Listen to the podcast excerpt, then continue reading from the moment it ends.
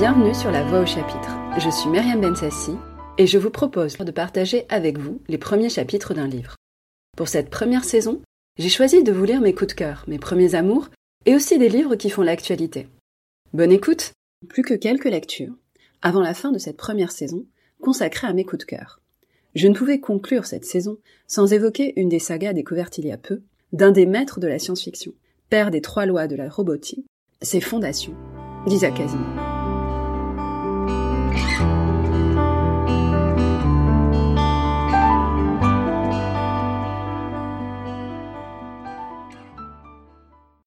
Gaal Dornick, car tel était son nom, n'était encore qu'un jeune homme fraîchement débarqué de sa planète natale. Un provincial qui n'avait même jamais vu Trantor. Du moins, pas de ses propres yeux. Bien des fois, par contre, il avait eu l'occasion de contempler la planète à l'hypervidéo. D'autres fois, un peu moins souvent, en regardant les actualités en 3D, fasciné par le formidable impact visuel de ces images. Il avait assisté à un couronnement impérial ou à l'ouverture d'un concile galactique. Bien qu'il eût passé jusque-là toute son existence sur Synax, une planète en orbite autour d'une étoile située aux confins de la nébuleuse bleue, Gaal Dornick n'était pas totalement coupé du reste de la civilisation. Ce qu'il vous faut comprendre, c'est qu'à cette époque-là, dans la galaxie, nulle planète ne l'était vraiment. La galaxie comportait alors près de 25 millions de mondes habités. Et pas une seule de ces planètes n'échappait à l'autorité de l'Empire, dont le siège se trouvait alors sur Trantor. Un demi-siècle plus tard, les choses auraient déjà bien changé. Pour Gaal, ce voyage représentait l'apogée espéré et attendu de sa courte vie d'étudiant. Il avait déjà voyagé dans l'espace, de sorte que cette traversée ne représentait pour lui guère plus que ce qu'elle était, un trajet comme un autre. Certain, il ne s'était encore jamais aventuré au-delà de l'unique satellite de Synax, où il lui avait fallu aller recueillir des informations nécessaires à la rédaction de sa thèse, en l'occurrence, des données sur la dérive des météores. Mais tous les voyages spatiaux se ressemblaient, en fin de compte, qu'ont parcouru 1 million de kilomètres ou 1 million d'années-lumière. Au moment du saut dans l'hyperespace, il s'était juste un peu raidi, appréhendant un phénomène qu'on n'avait pas l'occasion d'expérimenter au cours de simples voyages interplanétaires. Le saut demeurait, et demeurerait sans doute à jamais, le seul moyen véritablement opérationnel de voyager d'étoile à étoile, puisqu'il était impossible de se déplacer dans l'espace ordinaire à une vitesse supérieure à celle de la lumière ordinaire. C'était là un de ces principes scientifiques vieux comme le monde, dont l'origine se perdait dans la nuit des temps. Rallier un système habité, fût-ce le plus proche, eût demandé plusieurs années d'efforts. En empruntant l'hyperespace, cette inconcevable dimension qui n'était ni espace ni temps, ni matière ni énergie, et qui existait sans exister vraiment, il était par contre possible de parcourir la galaxie d'un bout à l'autre en une fraction de seconde à peine. Gaal avait attendu le premier de ses sauts avec une légère appréhension, levée au creux de l'estomac. Il n'éprouva finalement qu'une infime secousse, un très léger choc tout au fond de son être, et qui avait déjà cessé avant même qu'il eût pu être sûr de l'avoir véritablement ressenti. L'instant d'après, tout était déjà terminé. Après cela, son attention se focalisa tout entière sur le vaisseau, sur cette grande machine étincelante, fleuron de la technologie impériale, fruit de 12 000 ans de progrès. Mais il songea aussi à lui-même, à son tout récent doctorat de mathématiques, sans oublier l'invitation du grand Harry Seldon, en personne, à se rendre sur Trantor pour y participer aux ambitieux travaux du mystérieux projet Seldon. Déçu par le saut, Gaal n'avait désormais plus qu'une hâte, contempler Trantor. Il ne quittait pour ainsi dire plus la salle d'observation. À chaque fois que les panneaux d'acier coulissaient comme annoncé, Gaal était présent au rendez-vous, prêt à admirer l'éclat implacable des étoiles, le spectacle incroyable et diffus d'un amas stellaire, semblable à un gigantesque essaim de lucioles, pétrifié en plein vol et figé à jamais. Il eut même une fois l'occasion de voir, à moins de 5 années-lumière du vaisseau, le nuage froid d'une nébuleuse gazeuse, au reflet d'un blanc bleuté, qui s'étalait devant le panneau transparent de la salle d'observation, telle une traînée de lait infiniment lointaine, emplissant la pièce tout entière d'une lueur glaciale, avant de disparaître à sa vue 2 heures plus tard, après qu'un nouveau saut eût été effectué. Le soleil de Trantor, lorsqu'il le vit pour la première fois, lui apparut sous la forme d'un point blanc, brillant, perdu au milieu d'une myriade d'autres points semblables. Et il ne le reconnut que parce que le guide du vaisseau le lui désigna comme tel. Ici, à proximité du centre de la galaxie, les étoiles formaient un amas compact. Mais à chaque saut, ce soleil brillait davantage, finissant par éclipser peu à peu les étoiles environnantes. Un officier de bord entra et annonça à la cantonade. « Nous allons procéder à la fermeture de la salle d'observation. Elle restera fermée jusqu'à la fin de notre voyage. Préparez-vous à l'atterrissage. » Gaal l'avait suivi aussitôt, s'accrochant à la manche de son uniforme blanc qui s'ornait de l'insigne impériale, aisément reconnaissable, l'astre au vaisseau. « J'aimerais rester, dit-il. J'aimerais voir Trantor. » L'officier eut un sourire. Gaal sentit qu'il commençait à rougir. Son fort accent provincial venait vraisemblablement de le trahir. « Nous nous poserons sur Trantor dans la matinée, » ajouta l'officier de bord. « Oh, mais c'est que j'aimerais voir la planète depuis l'espace, vous comprenez ?»« Désolé mon gars, avec un vaisseau de plaisance, on pourrait sans doute y arriver. Mais là, nous avons déjà entamé la descente. Face d'urne. Tu voudrais te retrouver aveugle, brûlé et irradié par-dessus le marché ? Non, hein ?» Gaal gagnait déjà la sortie lorsque l'officier de bord lui lança. « De toute façon, tout ce que tu verrais de Trantor, ce serait du gris. Du gris tout flou.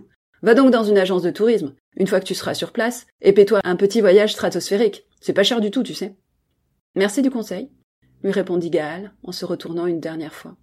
Une telle déception avait quelque chose d'incontestablement puéril. Mais ce type de comportement affecte tout aussi facilement les enfants que les adultes, et Gaal avait bel et bien la gorge serrée. Jamais encore il n'avait eu la chance de pouvoir contempler Trantor, dans toute sa splendeur, grandeur nature. Il s'était préparé à bien des choses, mais pas à devoir attendre encore pour jouir de ce spectacle. L'appareil se posa dans un concert de bruits hétéroclites. On percevait les chuintements distants de l'air frappant la coque métallique du vaisseau, à mesure que celui-ci se frayait un passage à travers l'atmosphère. On entendait le ronronnement des climatiseurs, luttant pour compenser l'échauffement dû à cette friction, et le ronflement un peu plus sourd des moteurs en phase active de décélération. Puis, en arrière-plan, la rumeur insistante des passagers qui se rassemblaient dans les salles de débarquement, et le grincement des palans qui entraînaient les bagages, le fret et le courrier en direction de l'axe principal du vaisseau, d'où tout cela serait ensuite acheminé vers la plateforme de déchargement. Gaal sentit une légère secousse. Elle indiquait que le vaisseau ne se déplaçait désormais plus de façon autonome. Depuis plusieurs heures, déjà, la force de gravité de Trantor remplaçait graduellement la pesanteur artificielle qui régnait jusqu'alors à l'intérieur de l'appareil. Des milliers de passagers patientaient, assis, dans les salles de débarquement, qui pivotaient tout entières, sans aucun heurt, au gré des champs de force qui s'ajustaient sans cesse afin de s'aligner sur la nouvelle direction dans laquelle s'exerçait l'attraction de la planète. Puis vint enfin le moment où cette foule grouillante put descendre les larges rampes qui menaient au sas désormais béant du vaisseau. En fait de bagages, Gaal ne s'était encombré que du strict minimum. Il s'arrêta à un guichet. On ouvrit ses valises, on les inspecta, et on les referma aussitôt avec la même dextérité. On vérifia son passeport, on y apposa un visa. Il ne prêta aucune attention à toutes ces formalités. Il était sur Trantor. L'atmosphère y semblait un peu plus dense, la pesanteur un peu plus forte que sur Synax, sa planète natale. Mais il s'y habituerait. Il se demanda toutefois s'il se ferait jamais à l'immensité de tout ce qu'il voyait ici. La gare de débarquement était immense. On distinguait à peine le plafond. Pour un peu, des nuages auraient pu se former sous cette voûte, songea Gaal. Quant à la muraille du fond, il ne l'apercevait tout simplement pas. Il n'y avait devant lui que des hommes, des guichets et des allées à perte de vue. L'employé du guichet s'adressait à nouveau à lui sur un ton agacé. « Vous pouvez y aller, Dornick !» Il lui avait fallu rouvrir le passeport de Gaal, y retrouver son nom qu'il avait déjà oublié.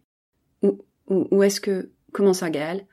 L'homme tendit le pouce en direction de la sortie. « Les taxis, c'est à droite, puis la troisième à gauche. » Gaal s'exécuta. Dans le vide, au-dessus de lui flottaient des lettres lumineuses. Taxi, toute direction. Une silhouette se détacha de la foule, s'arrêta devant le guichet que Gaal venait tout juste de quitter. L'employé releva la tête et adressa aussitôt au nouveau venu un bref hochement de tête. L'inconnu lui répondit de la même manière et suivit le jeune émigrant. Il était arrivé juste à temps pour entendre quelle destination avait pris Gaal. Gaal se heurta à une grille. Un panonceau annonçait « responsable ». L'homme dont il était question sur cet écriteau demanda sans même lever les yeux. « Quelle direction ?» Gaal hésita, mais quelques secondes suffirent pour que se formât derrière lui une longue queue de voyageurs impatients. « Vous allez où ?» répéta le responsable en levant cette fois les yeux vers Gaal. Celui-ci n'avait que peu d'argent, mais après tout, ce n'était l'affaire que d'une nuit, avant qu'il pût, dès le lendemain, intégrer ses nouvelles fonctions. Il essaya de prendre un air dégagé. « Un bon hôtel, s'il vous plaît !» Le surveillant répondit sans s'émouvoir. « Ils sont tous bons. Auquel voulez-vous aller ?»« Au plus proche ?» murmura Gaal en désespoir de cause. Le responsable pressa un bouton. Un mince ray de lumière se forma alors sur le sol, où serpentait déjà une multitude de lignes colorées aux nuances infinies. On glissa ensuite un billet dans la main de Gaal. Il était légèrement phosphorescent. « Un crédit 12 !» dit le responsable. Gaal chercha de la monnaie dans ses poches. « Je vais où maintenant ?» demanda-t-il. « Suivez la ligne lumineuse. Votre billet continuera à briller tant que vous irez dans la bonne direction. » Gaal se mit en route, le nez en l'air. Des centaines de personnes arpentaient comme lui la salle gigantesque, chacun suivant son itinéraire, qui croisait ou chevauchait parfois celui du voisin. Gaal parvint à sa destination. Un homme vêtu d'un uniforme bleu et jaune criard, en plastotextile intachable, s'empara aussitôt de ses deux valises. « Ligne directe pour le Luxor », dit-il. L'homme qui suivait toujours Gaal l'entendit. Il entendit aussi Gaal dire « Parfait ». Et il le regarda monter dans le petit véhicule au nez camus. Le taxi s'éleva à la verticale. Gaal regardait par la baie vitrée incurvée et transparente, en se cramponnant instinctivement à la banquette. Il s'émerveilla de la sensation inédite que lui procurait ce vol en vase clos. Les proportions lui semblèrent s'inverser. Désormais, la foule lui paraissait constituée de petits groupes de fourmis, disséminés à travers l'immensité du hall. Le phénomène se poursuivit, et la scène tout entière finit par disparaître à sa vue, loin derrière lui. Parvenu à une grande hauteur, le taxi se retrouva face à un mur dont la partie supérieure se perdait dans le lointain. Il était criblé d'une multitude de trous qui étaient en fait autant de tunnels. Le chauffeur se dirigea vers l'une de ces entrées et s'y engouffra. Il y en avait tellement que l'espace d'un instant, Gaal se demanda comment l'homme pouvait bien s'y prendre pour les distinguer les unes des autres. Une obscurité totale régnait désormais, que trouait de loin en loin la lueur colorée d'un signal. Un chuintement continu emplissait la cabine. Gaal se pencha en avant afin de contrebalancer la décélération. Puis le taxi déboucha du tunnel et redescendit au niveau du sol. « L'hôtel Luxor !» annonça bien inutilement le chauffeur. Il aida Gaal à descendre ses bagages, accepta le plus sérieusement du monde un pourboire d'10 centimes de crédit, et le temps de faire monter un client qui attendait là reprit l'air. Depuis l'instant où il avait débarqué, Gaal n'avait pas aperçu le ciel une seule fois. Merci d'avoir écouté le premier chapitre de Fondation. Je vous invite à poursuivre cette lecture mêlant science-fiction, intrigue politique et vision du futur. Absolument génial. C'était La Voix au chapitre, un podcast produit et réalisé par Myriam Bensassi. Si vous aimez le podcast, je vous invite à vous abonner et mettre 5 étoiles sur Apple Podcast et Spotify. Ça m'aidera à le faire connaître.